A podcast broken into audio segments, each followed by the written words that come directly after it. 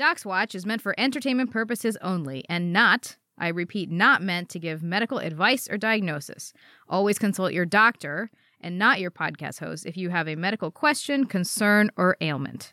Enjoy the show.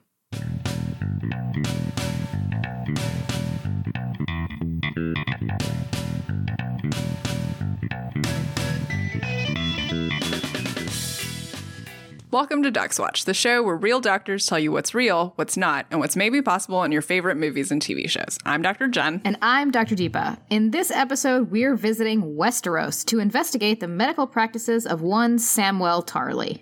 In case you didn't know, he's the leading expert in the most cutting edge treatment for grayscale. Get it? Cutting edge? Because he cuts things. He cuts Jorah's skin. We will cover why good lighting is important Another reason why colonialism is bad. and rock people again. Enjoy! Okay, Deepa, let's go to rounds.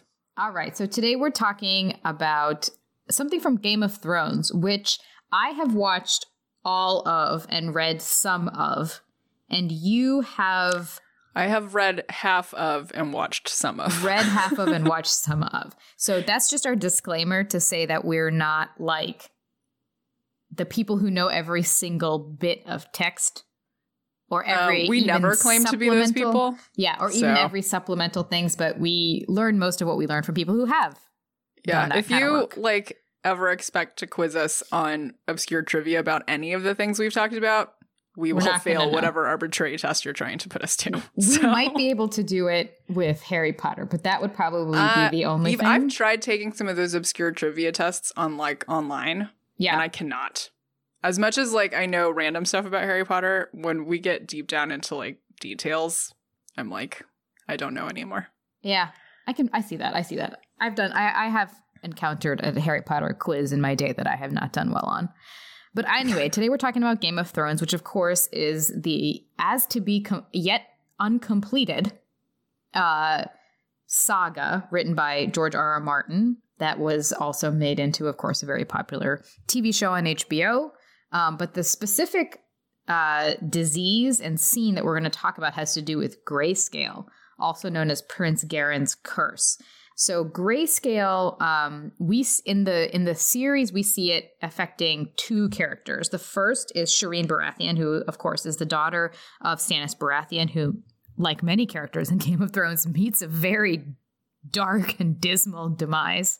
Um, uh, spoiler warning, I guess, if you I mean, don't know what spoiler warning always, as we usually say. spoiler warning. So Shireen Baratheon, and then of course Jorah Mormont, who is um, that actor Iain Glen is like my number one actor in that whole series. Um, and he gets also affected by grayscale. So what is grayscale exactly? So it's like a it's a very bad disease.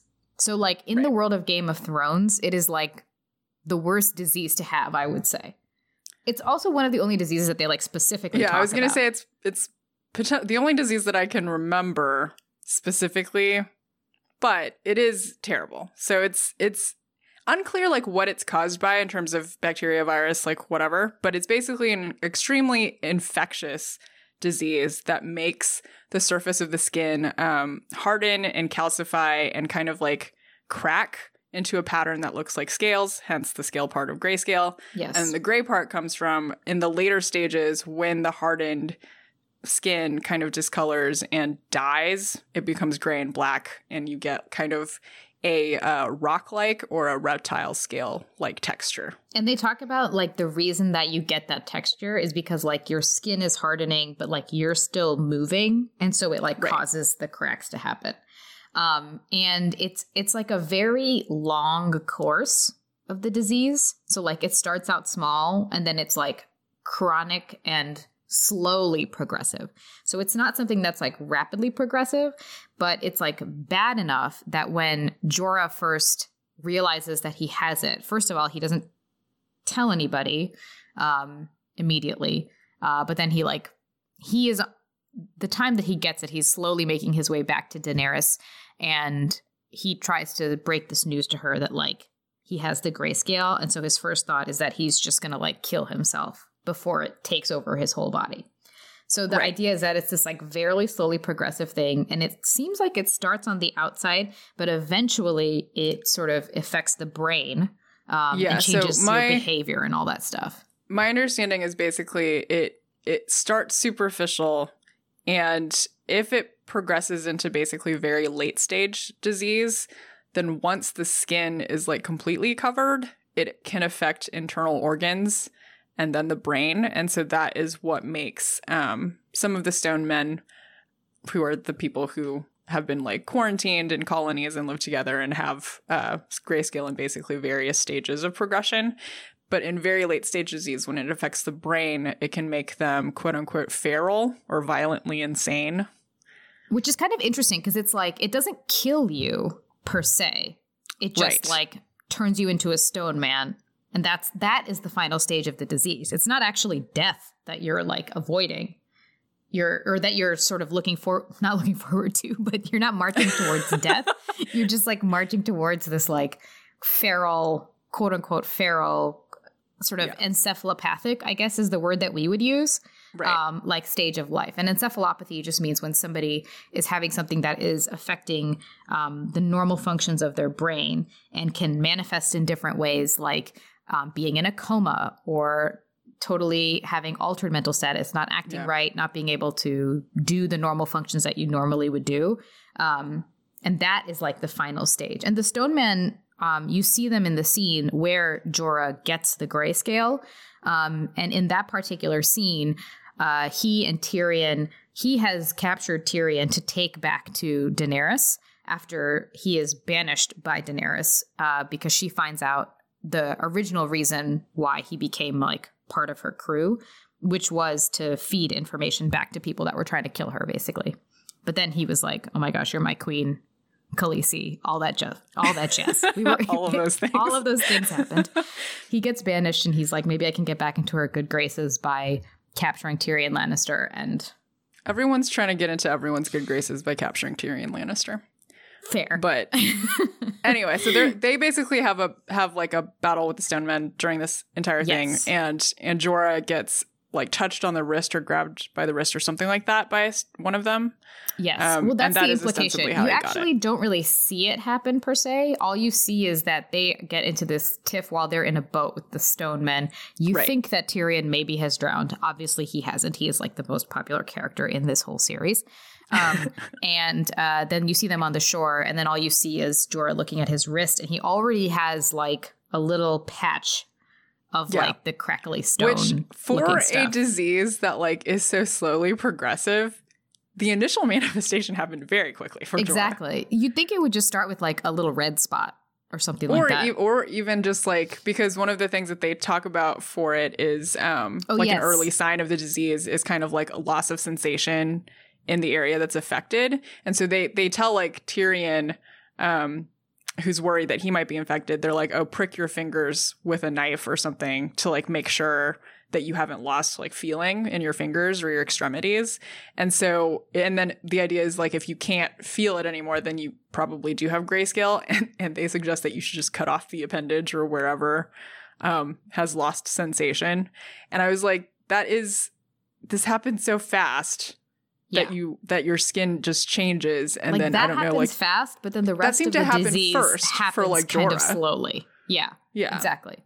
So you start with like what's called a neuropathy. So the question that you had was if that progression was predictable. Right. Because I was kind of like, it's unclear to me if grayscale basically starts from a central point and spreads outward, or if it's kind of like random.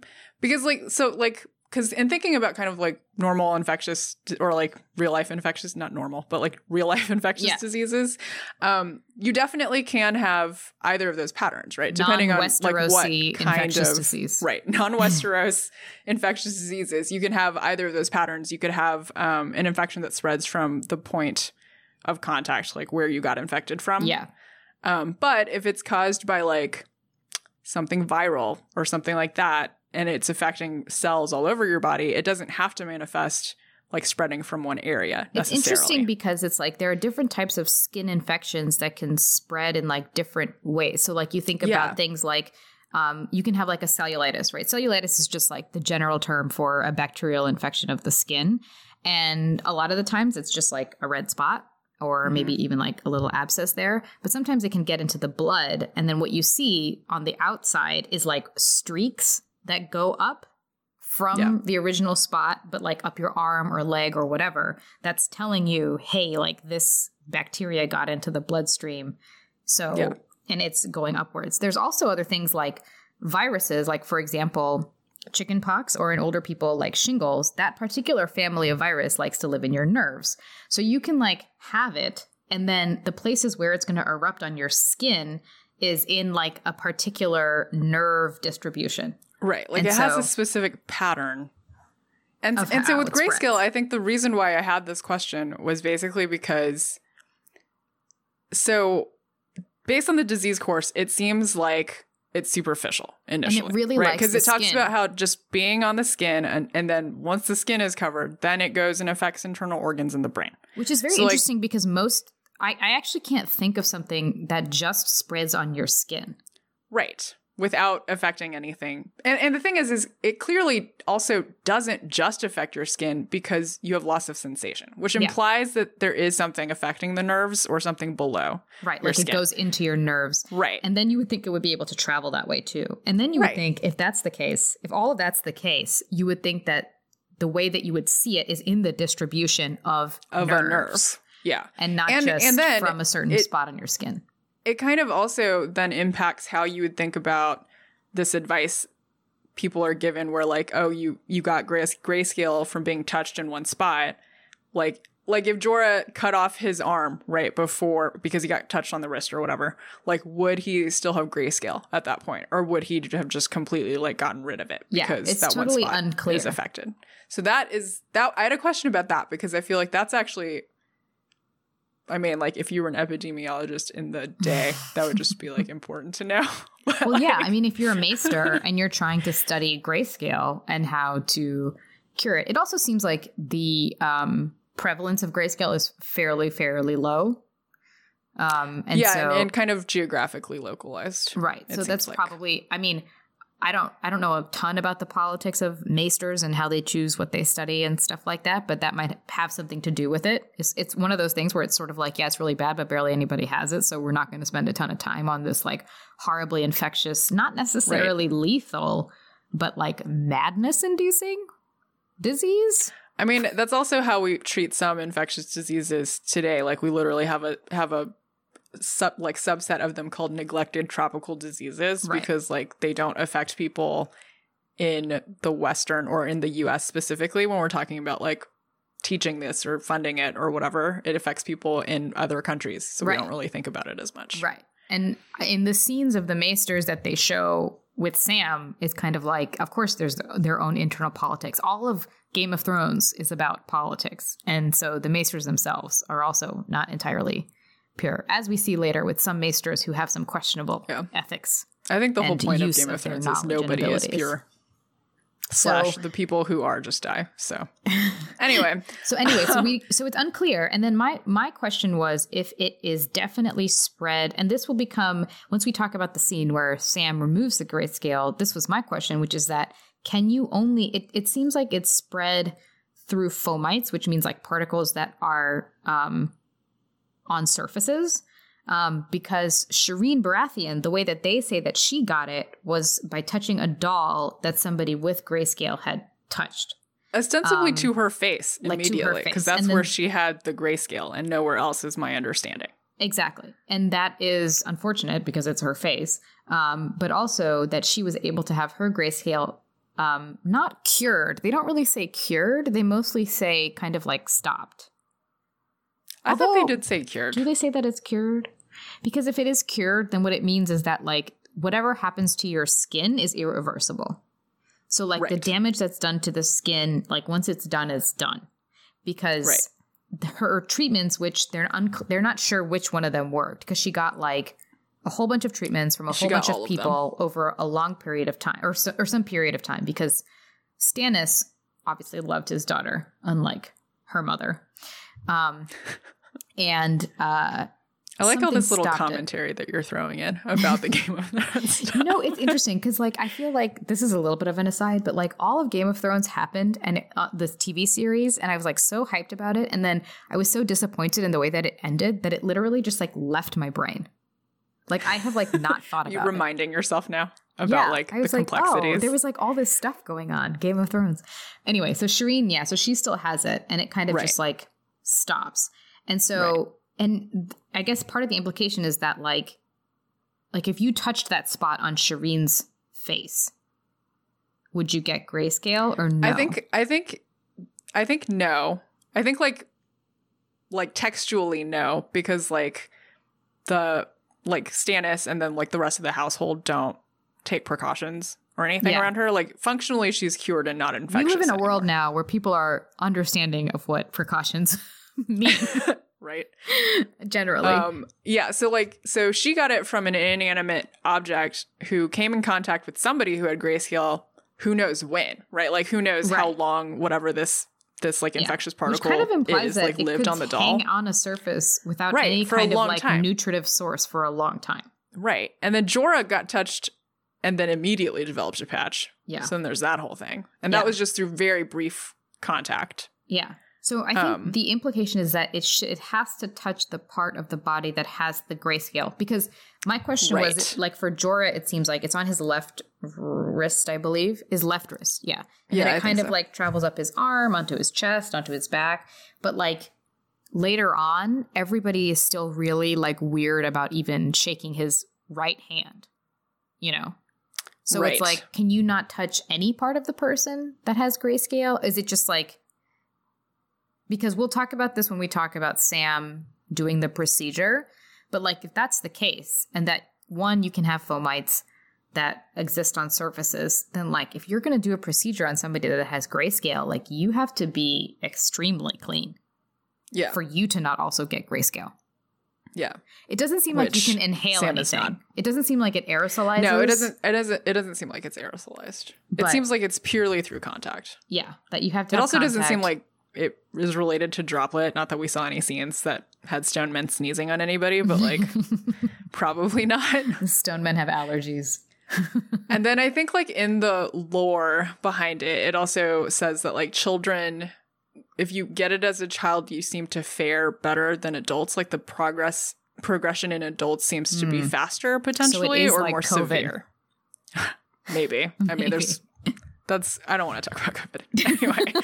so grayscale also I think um I mean so grayscale is like interesting from a number of different perspectives, but I think I think one of the things that I was curious about was where it borrowed a lot of its attributes from and it seems to basically borrow um characteristics from a lot of different diseases. So like there's the visual aspect of it, the kind of like how infectious it is and then like the progression of the disease and then the social ramifications of like all of it. And those everybody things- around it thinks of it and talks about it and thinks about somebody who has it.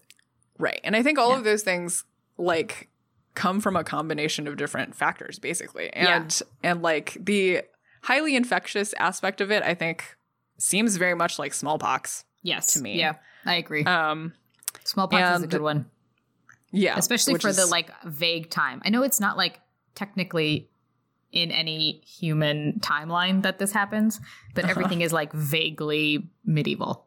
Yes. Yeah. Yeah. And and so like we're not I don't want to get into smallpox too much because we're going to talk about a different disease that that grayscale seems to borrow a lot from, but I also just wanted to mention like the disease course we also do have like infectious diseases like syphilis, for example, that Yeah. starts kind of more like local and superficial. And then long term, if you have untreated syphilis for a long, long time, you progress to a stage, which is basically end stage syphilis called tertiary syphilis or neurosyphilis. And that's when it affects the brain Yeah. um, and can give you different like neurological manifestations. So this isn't, this kind of progression is not like unheard of in real life. right. And obviously you you don't get syphilis just from touching someone. Right. It's like sexually transmitted. Sorry. um, but I think like the the disease that most readily springs to mind when you think about grayscale and kind of how it's portrayed is leprosy, which is what we're going to be talking about people today. like involved in the making of the show and stuff have referred to grayscale as like extreme leprosy or intense leprosy. yes. So Jen, what is leprosy? So, leprosy is basically a long term infectious disease mm-hmm. caused by a bacterium called Mycobacterium leprae. That's just what the bacterium is. You don't need to know that specifically. What is Mycobacterium's other greatest hit? Tuberculosis, Oh, which is also Another kind of an interesting long term disease. infectious disease? Yeah. That We're actually entire like family slash genus of bacteria, Mycobacterium, is responsible for a lot of like difficult to treat infections that annoying people can get. bacteria that people have that people still have in d- different countries. Even this one, people still get TB. Yeah. Yeah. Okay. So Mycobacterium, Leprae. Also known as also known for its other uh version, but we're talking about the leprosy one. It's it's it's like a cousin of Yes. that one. And Yeah. leprosy is an old disease. Very old disease. Very very old. Disease. I would imagine Like- that something like leprosy is old because of the fact I would imagine that any disease that has such obvious outward manifestations is going to be old. why Don't you think? why specifically Because like people initially when you're just in talking terms about of disease, descriptions. yeah, because people could describe it like there's something obvious happening on Uh, the like, outside. Like like like having a record of it is more likely with Yes. a disease that causes kind of like outward yes, manifestations like that. right. That makes sense. You know, I think- that's I think probably why like uh, nobody has any record of like the fifty thousand common cold viruses that That's exist probably true. because it's I'm like sure I'm oh, sure like, you know, fever. Galen has a record of that.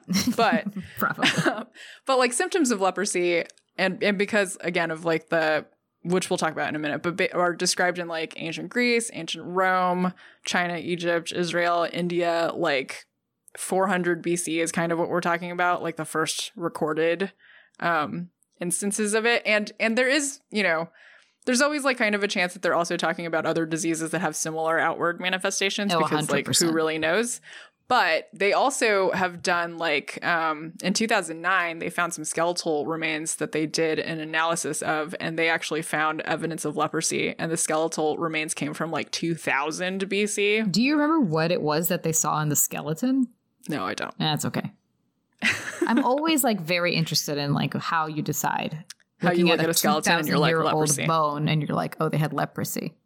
we should probably look that up And we'll put we'll put the link to it somewhere. All right. Yeah. So anyway, so it's old it's old. we're trying to say And then of course we have lots of there's lots of descriptions of leprosy more quote unquote recently, like 17th century in Western Europe, England, all that kind of stuff.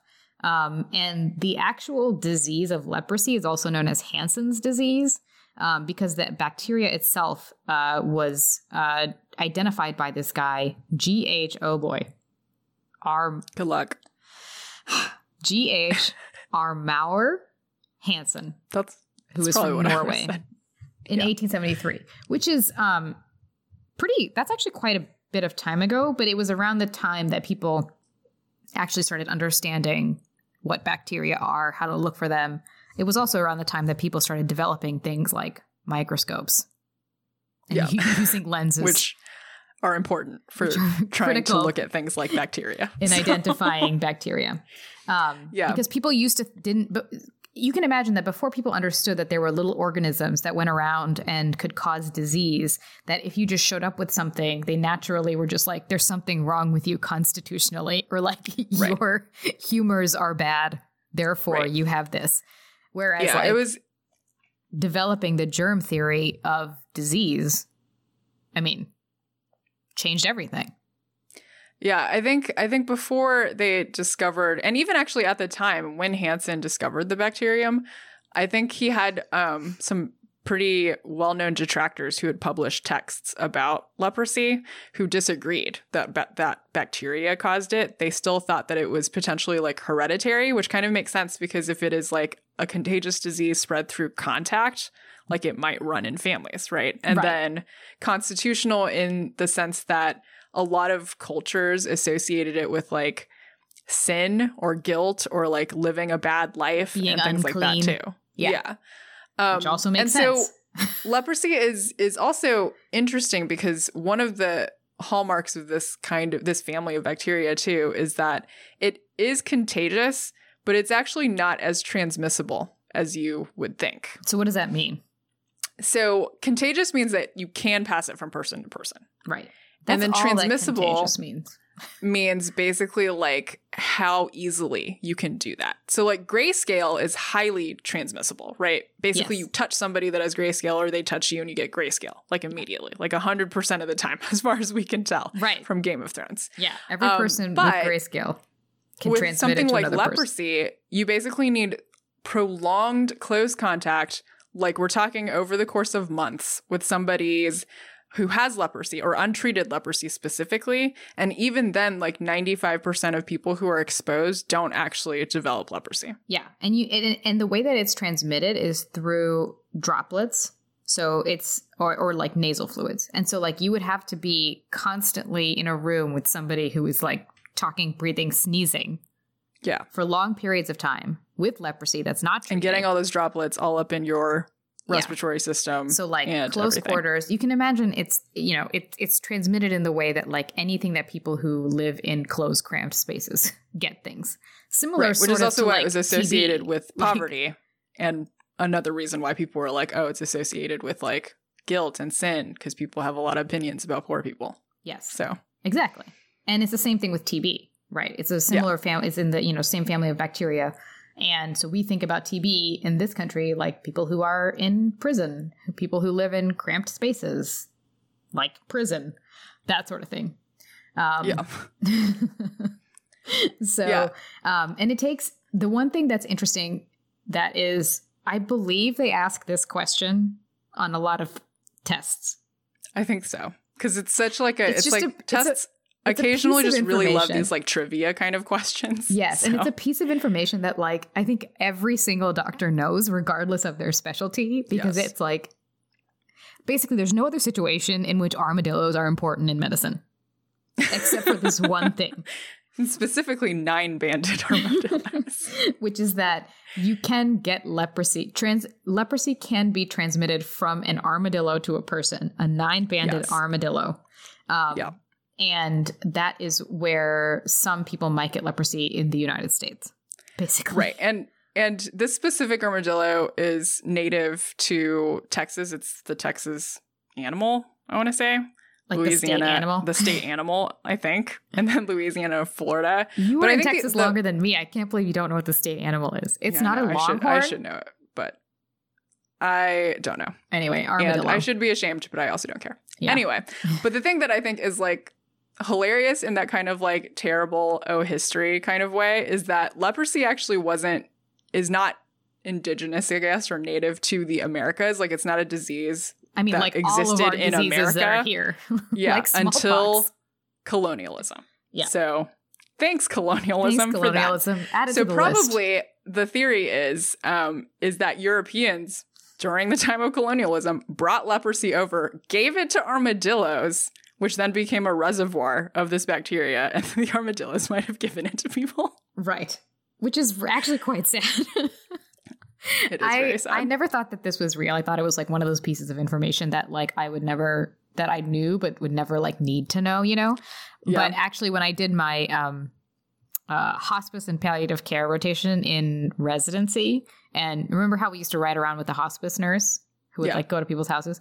She was telling me about uh, one patient that she had had, which was a patient um, who had gotten leprosy from an armadillo and passed away.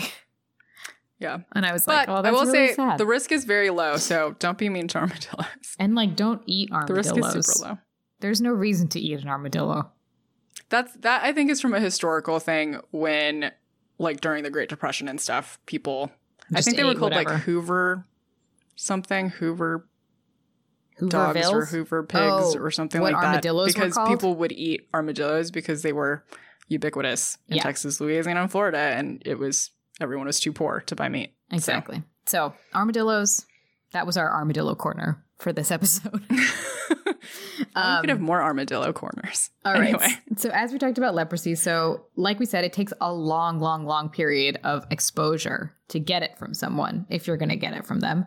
And then on top of that, it then can take many, many months or years to even have symptoms, which is yeah, unfortunate. like up to 20 something years. yeah, which was similar to uh rabies. Right when we talked about Yeah, rabies, it another another horrible weeks to situation years. to years to have symptoms. And the main symptoms, the ones that you know about, are the cutaneous lesions, which cutaneous means skin. Lesion, what does lesion even mean? Lesion just means Lesion like means a thing. lesion. You all know what lesions mean. Yeah, a lesion is just like what we. It's like a catch-all you know what term. lesions are. It's just like a spot, whatever. Um, and so you can get uh, these. I remember, I do remember pale pink patches. Wasn't that one of the Yep. things like for leprosy? That's like a word, yes, a pale pink patch. Yep. pale pink patches. Um, and then over time, they can develop into things like nodules and things like that. And and they're sort of progressive. You can have like you can have many on your body, and that's where this like Yeah. idea of like the leper sort of came from. Yeah. And then in addition to the cutaneous lesions, you also have peripheral neuropathy, which is also seemingly what grayscale gives you. And that just Yeah. means peripheral means the nerves outside of your spine and brain, because that's Yeah. your central nervous system. So your peripheral nervous system is all of the other nerves. And It's then like neuropathy hands, feet, that stuff. is like what we talked about earlier, which is where your nerves kind of don't work right. So those pale pink patches that develop, they can also be insensitive to temperature or to pain. So they are correct. Like you kind of you can test those patches the same way you don't poke people with knives, but you can poke those patches with like these little pins and stuff that we'll use in clinic to test people's sensitivity to see if their nerve nerves are intact basically. yeah. Um, and you do use that to like test for sensation. You don't use knives, but we do poke people. Please don't So- use knives. They actually make Yeah. like very specific pokey things. Yeah, to- they're very to test small and one thing. yeah, Um, we don't poke people with knives like most except when they need like it, like in surgery. there's um there's a range obviously of like what you call it manifestations. So you can have like Yeah. mild disease you can have severe disease. Um, the most severe is when you have like lots of lesions all over your skin. Um, you can even have uh, like your mucous membranes which are like basically mucous membrane is like any kind of like moist surface of your body. So it's like your mouth like around your eyes that in your nose that kind of stuff. So those Mhm. things can get affected. Um, so you can have like blindness. You can maybe not speak properly. You can have destruction of your nasal tissue which is also very bad. You can have some damage to your internal organs. Um, and then the neuropathy is bad because then you can't feel things. Um, so that means that you can injure those areas easily and then you can like lose fingers. They can get burned.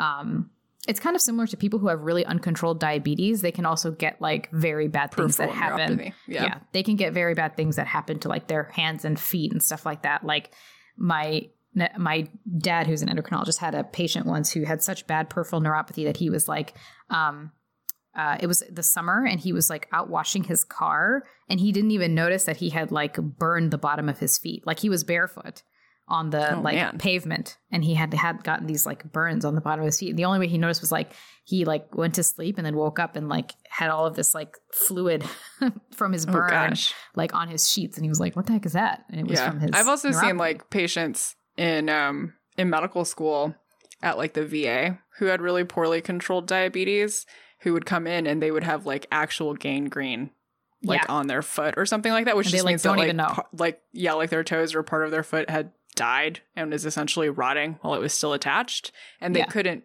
tell because they can't feel anything in that area, and so probably what happened was like it got injured, potentially even got infected, but they like couldn't tell, um, and then over time it died, and so that's like, I think that manifestation of leprosy, like the most severe form, is kind of what people think of because like historically when people are talking about like lepers and the stigma attached to lepers or people with leprosy um it was because of this kind of like physical disfigurement so Yeah. like issues with their their nose um, and like they're missing fingers, missing toes, things like that. So like that's what people think of um, when they think of people with leprosy. But there's also less severe forms than that. So like the least severe, you just have like a few surface lesions with some loss of sensation, but you don't necessarily even develop any of the other symptoms involving like you know the mucous membranes or anything like that. All the big And- badness.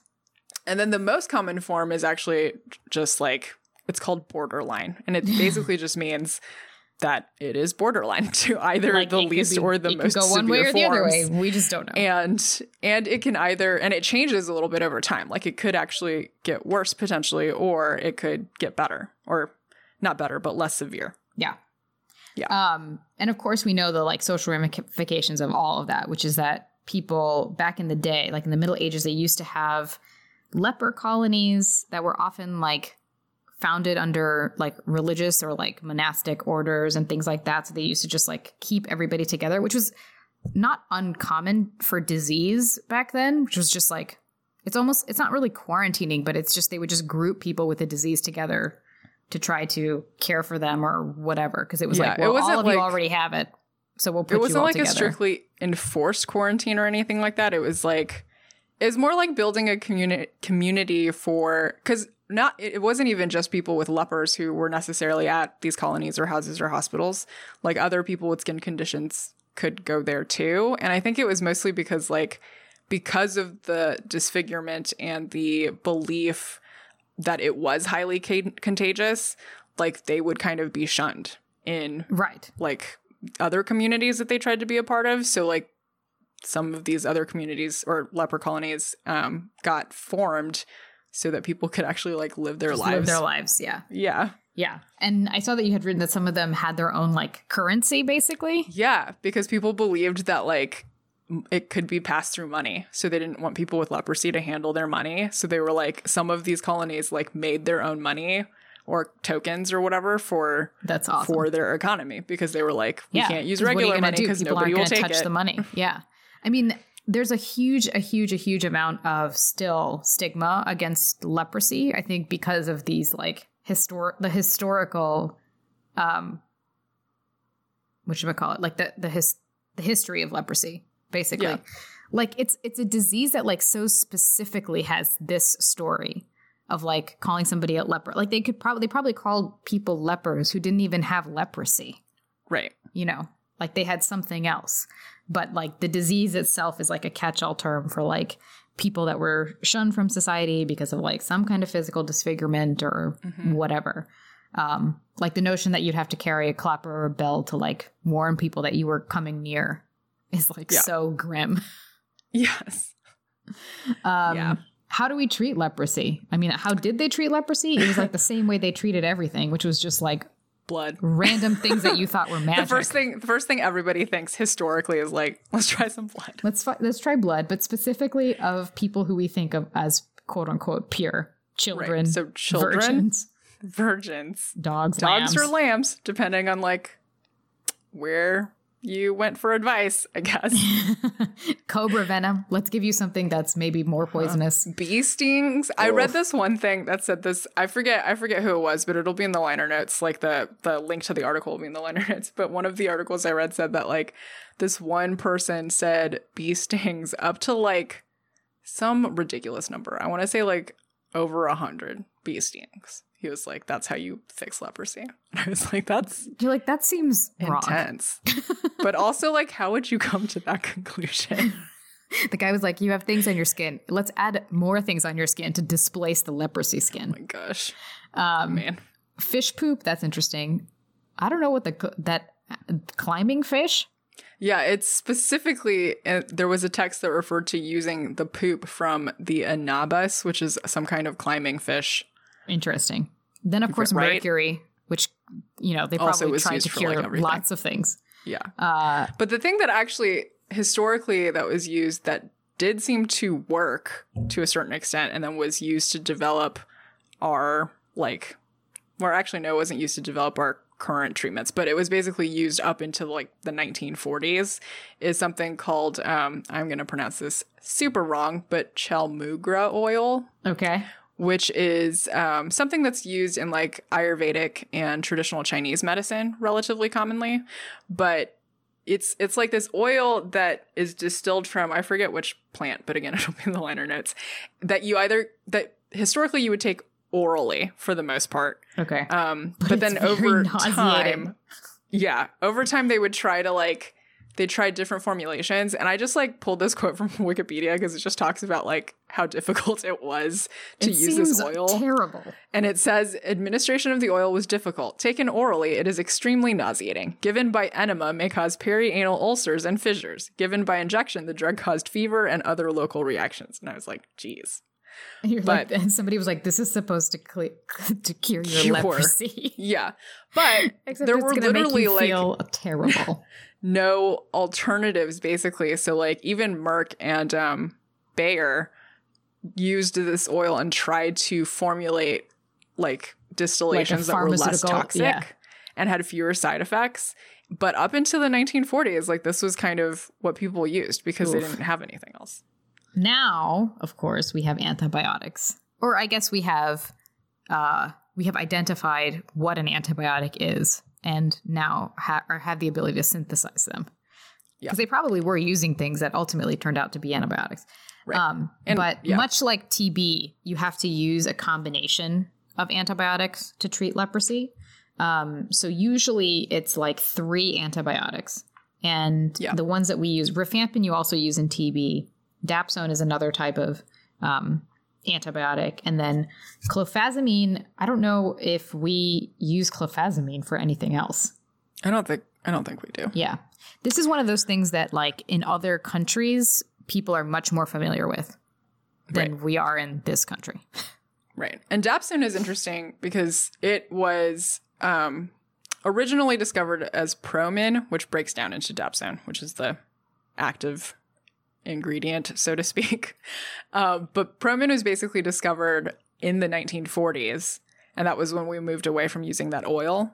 But then Yeah. because they used that like as a single agent before we had a lot of other antibiotics, basically we had widespread antibiotic resistance by like the 60s so like Wait. within about 20 years Which is And then why they didn't- antibiotic stewardship is important.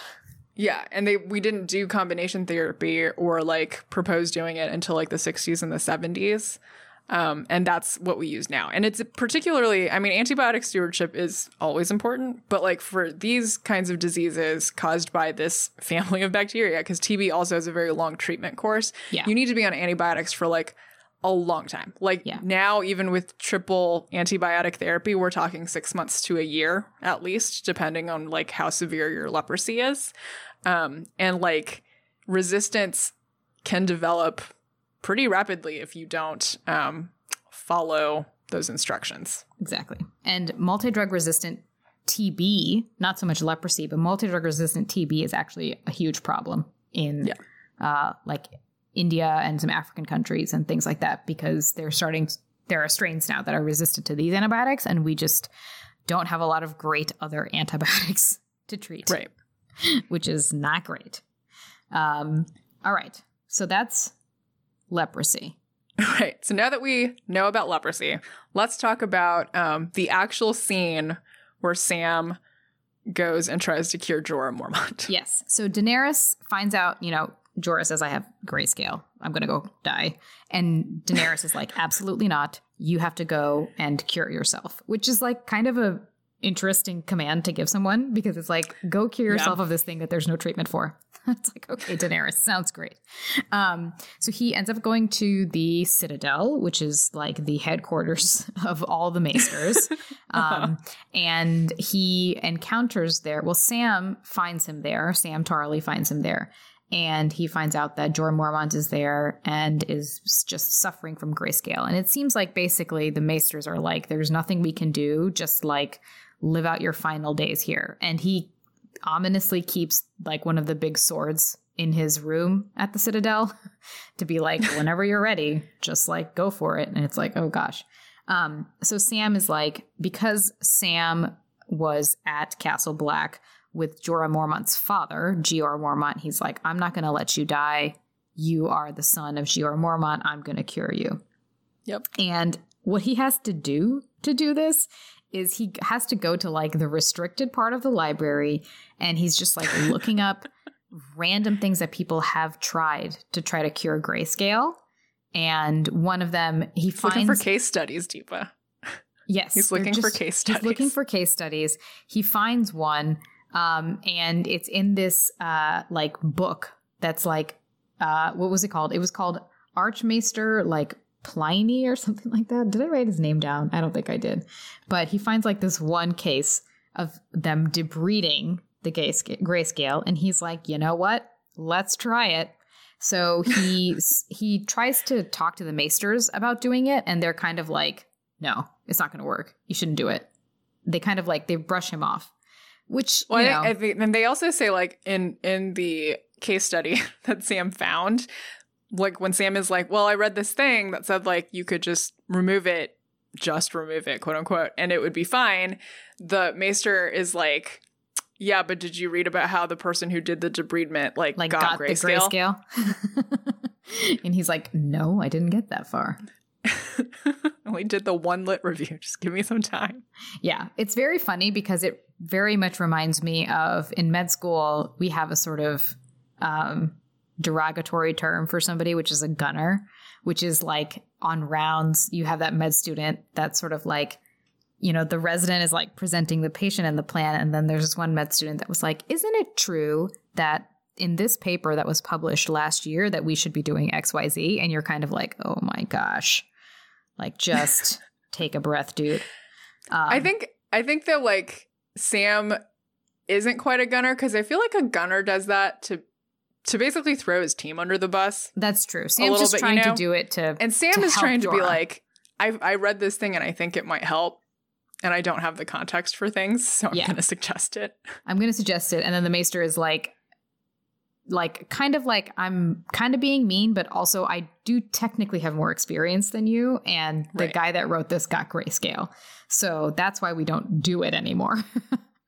And then Sam goes all Grey's Anatomy. Yeah. So, And so basically, he's like, he says, okay, you know what? I'm just going to do it anyway because I mean, in secret in the dark. in secret in the dark and in truth his other option is not great so the scene that happens is he goes in the middle of the night um, and he has like with him Cannot emphasize to you how dark the scene is. it is very dark so there's like one candle or Dark something like as that in which no like, lighting. whenever you're doing a procedure you never want not enough light that's always Yeah. bad especially when you're trying to do something where like you are trying not to get it on you.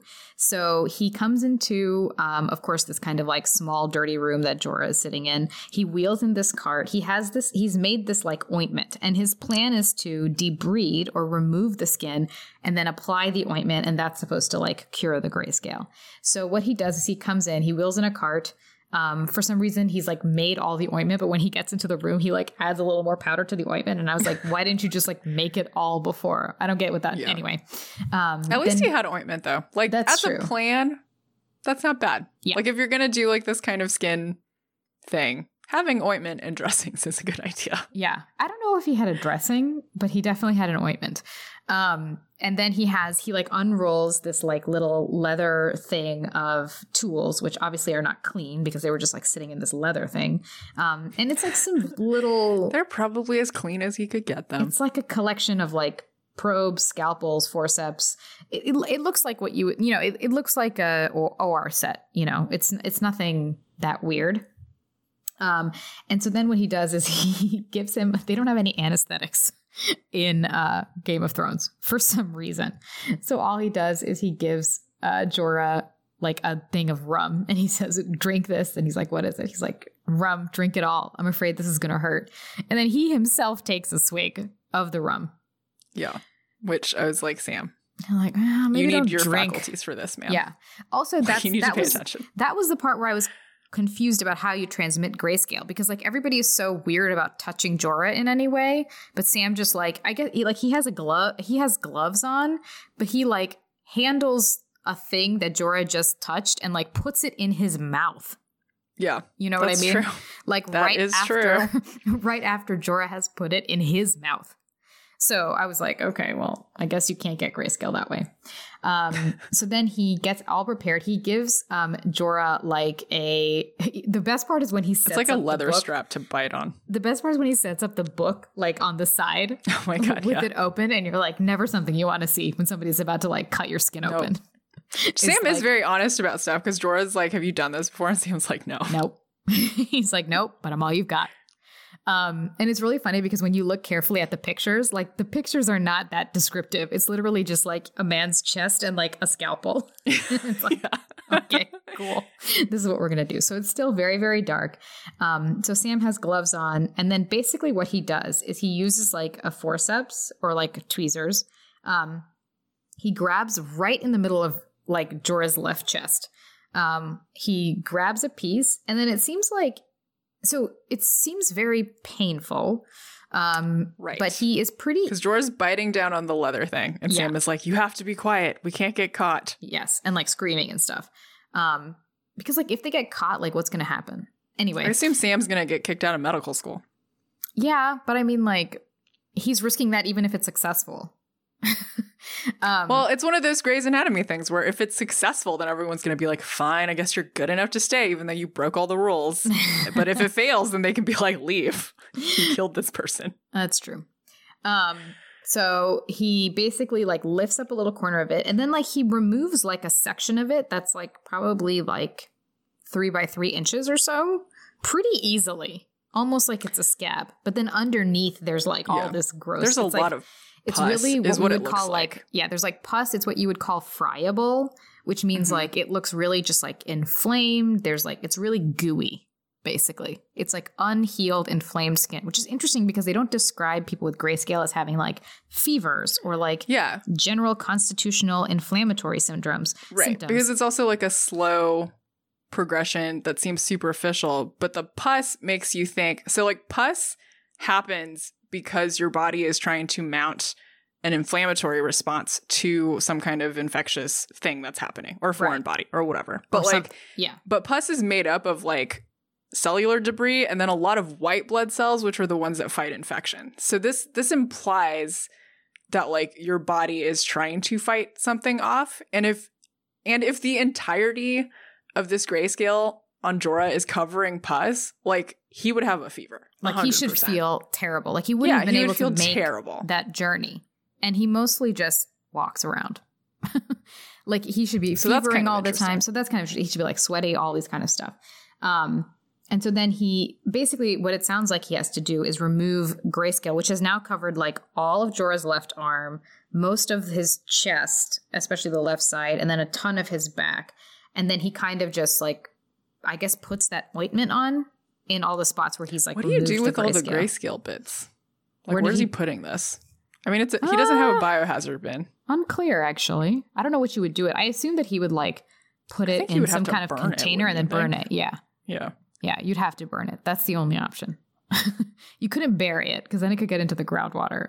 So you'd have to burn it. Maybe. We don't maybe it doesn't work through water. We don't know. We don't So, know. like, we don't know. But Shireen does get burned and nobody's afraid of the ashes. So it must be okay to burn it. well, I don't think Shireen is infectious. And that's true. So Fair, fair, fair.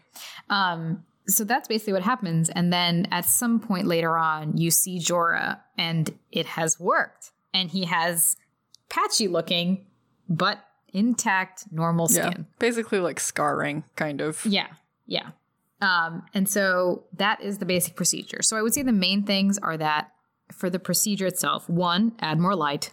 There needs to be so much so many more light. candles. So Um, many more candles, Sam. Number two, we need to protect Sam more. He needs a mask. He needs to understand everything that his gloves have touched before he touches anything else. Yeah, I think Sam uh, touches his face and stuff with his gloves too oh yeah, after he touches, he touches everything.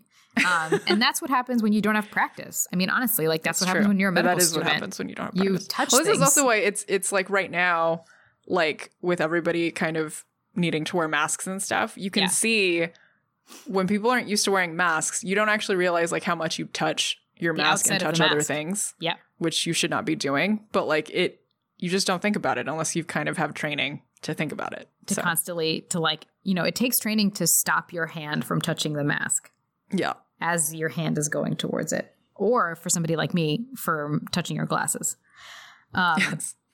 So, yeah, so number one, he needs to be aware of all of that stuff. And then it seems like generally he probably shouldn't have done the procedure in the room where Jorah was. Like, they probably should have taken him to a clean room Mm. where they could have, like, had a defined clean area and dirty area. Because, like, I bet that room was probably also as clean as they could get it. because, like, what if Sam got some grayscale in the ointment and then now he's just, like, putting the ointment on Jorah? Mm. Yeah, you that's know, true. That That's a kind of good stuff. point. Like, you have to separate things when you're doing something with something that is theoretically that infectious.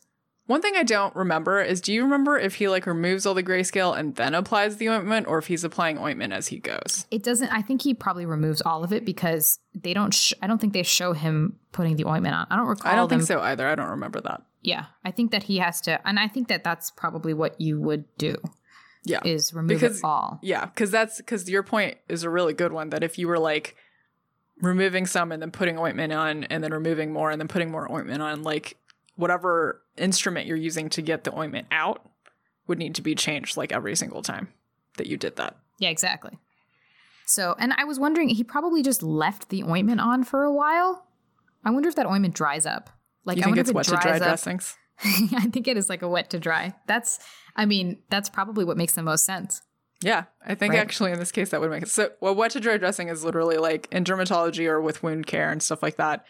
If you need to keep um, ointment or uh, a wound like relatively moist but still like let it breathe and stuff, and you do a wet to dry dressing. So the wet dressing is like soaked with. It could be like kind of a variety of things. It could be sterile saline. It could be like ointment. It could be a bunch of different things. And then you put the wet dressing on the wound and then you just like leave it there until it dries Yeah. basically. And then And you then take you it change off, it. and then you put a new one on. Yep. Um, so that's basically what I think that he did. So what in real life, what do we actually debride for? So debridement can happen for a variety of reasons, but usually when we're doing it, it is because there is an area of like dead or necrotic tissue for some reason, and you want to remove it so that the skin can heal. Because Exactly. when you have like dead tissue, necrotic tissue there, your you like the things that would promote like tissue healing can't get through that area because it is dead. And so it will just continue to kind of like fester and the edges will continue to like get worse and die. And so if you remove that and you allow like those healing factors to kind of enter the wound, then you can actually like close the edges eventually. Like your Yeah. body can kind of do some work to and heal. we talked about this like a, a lot more when we talked about burns and things like that. But the basic idea is that like if the skin is already dead, it's not going to heal and become new again, and you Right. need to promote a pr- the protective barrier to form again. And so when you do a debridement, you're just removing dead tissue. Um, and so that I, I feel like what Sam did is somewhere in between a debridement and an excision. And an excision is something totally Yeah. different, which is an excision is what you would do for like somebody if you're concerned that they have like a melanoma or something like that. Like um, sometimes it's, you know, a dermatologist can do it in their office, and sometimes it's more, um, it's bigger or more advanced than that, and a surgeon has to do it. But an excision is when you see something like a that you're worried is like a cancer or a tumor, and what you're trying to do is you're trying to remove or is just something that needs to be removed. yeah. Um, and you're trying to remove the whole thing.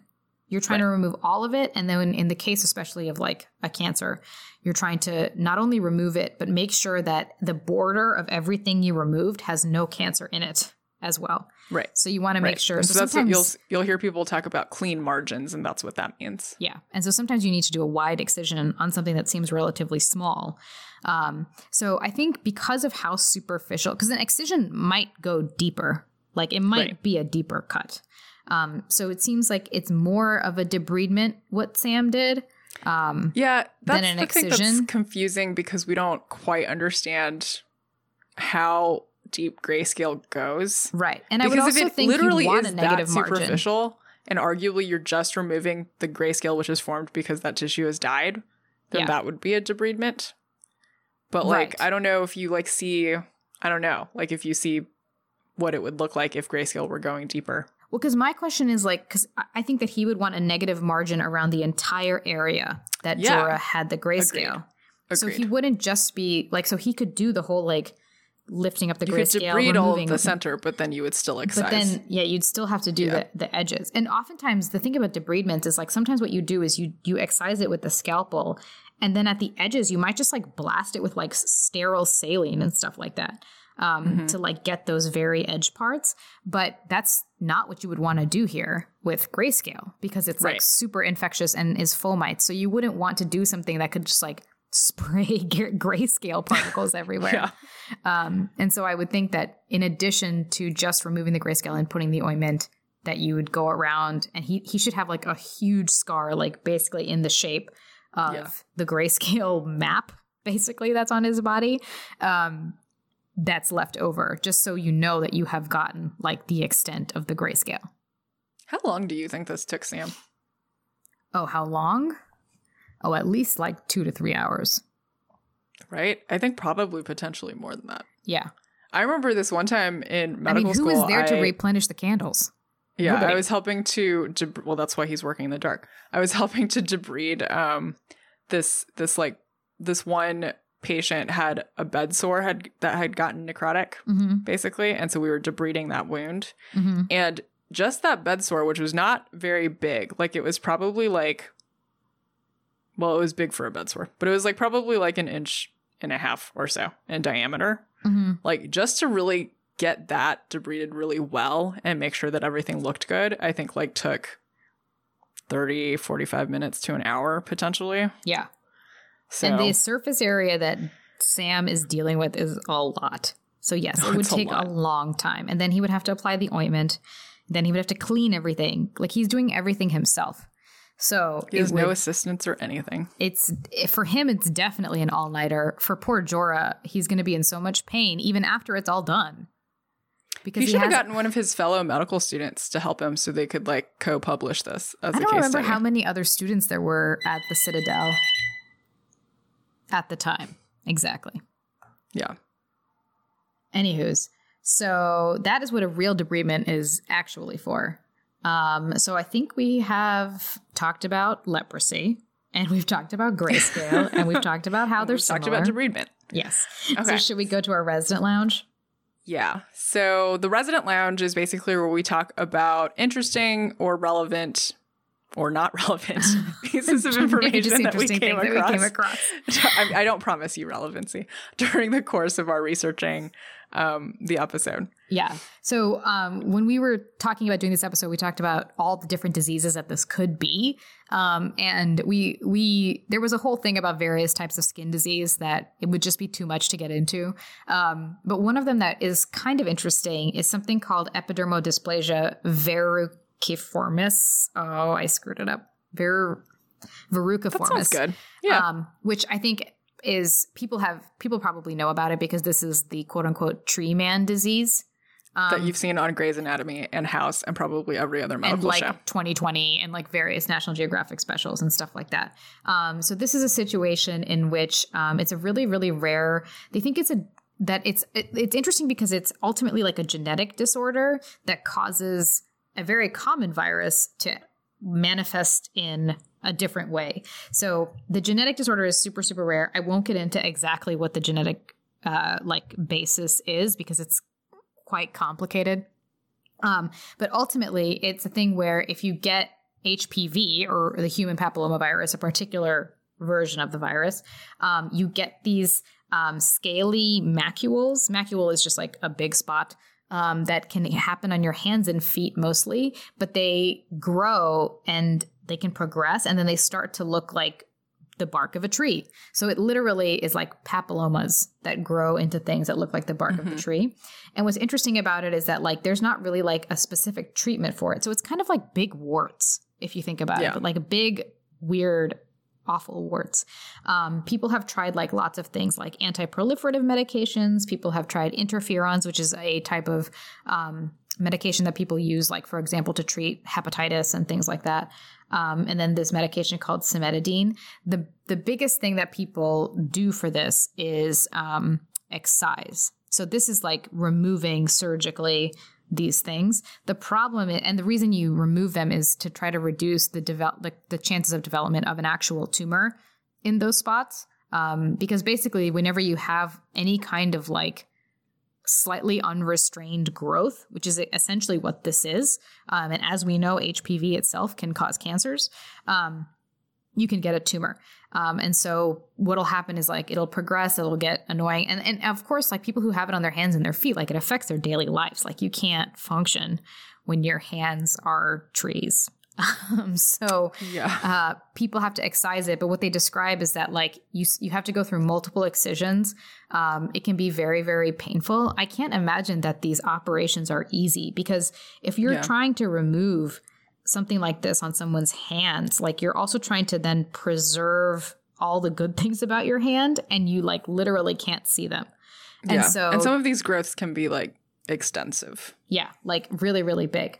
Um, and so there was one guy. I think there's there's uh, if you look online, there's like a few cases of this all over the world. Um, but there was one guy in Bangladesh who was um, featured in a lot of the like news documentary type stuff that I've seen about this. Um, and he underwent excisions. And the problem is that you have to have repeated operations and excisions. Um, and so at a certain point, like he was you know not not necessarily a particularly wealthy man or anything like that. So he was sort of lost to follow up then the growths got worse. Um, and at a certain point he was just kind of like can you just amputate my extremity? Because like going through all of this is too painful. And i was like that's kind of like grayscale. Gosh. yeah. Um, so it's very unfortunate but it is um, i think worth mentioning for the same reason because it's sort of like a progressive skin thing Mhm. that you can only cure through or not even cure but the treatment is to just remove it. Yeah. um, but also can be very painful and maybe people might want to get an amputation. So anyway that's what i that's what we came up with with that. And then we also saw lots of pictures of other horrible skin things that we aren't going to talk about. Yeah, if you want to like freak yourself out, go look at dermatology pictures. oh gosh. Actually don't. It's awful. yeah, it's not something I actually recommend, but yes that's the reason i'm not a dermatologist it doesn't have to do anything with because how com- rashes freak me out. how competitive it is. um, all right. Anything else for the resident lounge? I think that's it. I think that's it. Should we go to our discharge summary? Yes. So the discharge summary is where we actually review the thing that we talked about. And in this case, I think we're going to review Sam's procedure, like Sam's Sam's, procedure. debridement of Jorah Mormont. Yeah. I'm gonna give Sam. Okay, I'm actually gonna give him. I'm actually gonna give him a little bit of the benefit of the doubt here, um, and I will give Sam a six out of ten. Uh, pasty grayscale ointment. um, packets um, because I think that he, number one, he gave Jorah a chance. He seems like technically what he did probably was right, but I took off major points for his sterile technique, his lack of light, and um, just overall lack of awareness of where his hands and mouth are during his procedure. Yeah, I think once again, we're kind of going to give different scores, but for the same reasons. okay. And so I'm going to give Sam four and a half Oh, I was going to guess four. nine banded armadillos out of 10. because You're for basically four and a half out of nine bands. Ooh, nice. Four and a half out of nine banded armadillos. Um, because I mean, like you said, I'm it's good that he gave Jorah a chance. It's good that he did his li- review. He obviously came prepared to this, but like he just takes no precautions for his own safety or like thinks about getting grayscale himself at all during Yeah. the entire procedure that I'm just kind of like 100% you got grayscale during Oh, this. 100% he got grayscale. Like you 100% have grayscale now. And after you write your case study, it's going to be exactly like that other case study. And then the maester in the future is going to be like, yeah, there's those two case studies where people succeeded with this treatment, but did you hear both of them got grayscale? yeah, and then the maesters would have to be like, how do we prevent people who are doing grayscale procedures from getting grayscale? And then they'll discover sterile technique. Yep. Well, I get, okay. In that case, then, nine out of nine banded armadillos for Sam pioneering ultimately the discovery of sterile, sterile technique. technique in Westeros. Honestly, Okay. I wish they would just do it in the daytime. I wish Oh, he had oh just oh my done gosh, it in yeah. the daytime. Or just get all of the candles. All of the candles. Anyway, okay. So that is all we have this week. So thanks for listening. And we'll see you next time. Thanks for listening to Docs Watch. You can subscribe to our medical ramblings on Apple Podcasts, Spotify, or wherever you get your podcasts. Find us on Twitter at DocsWatchPod or visit us at DocsWatchPod.com.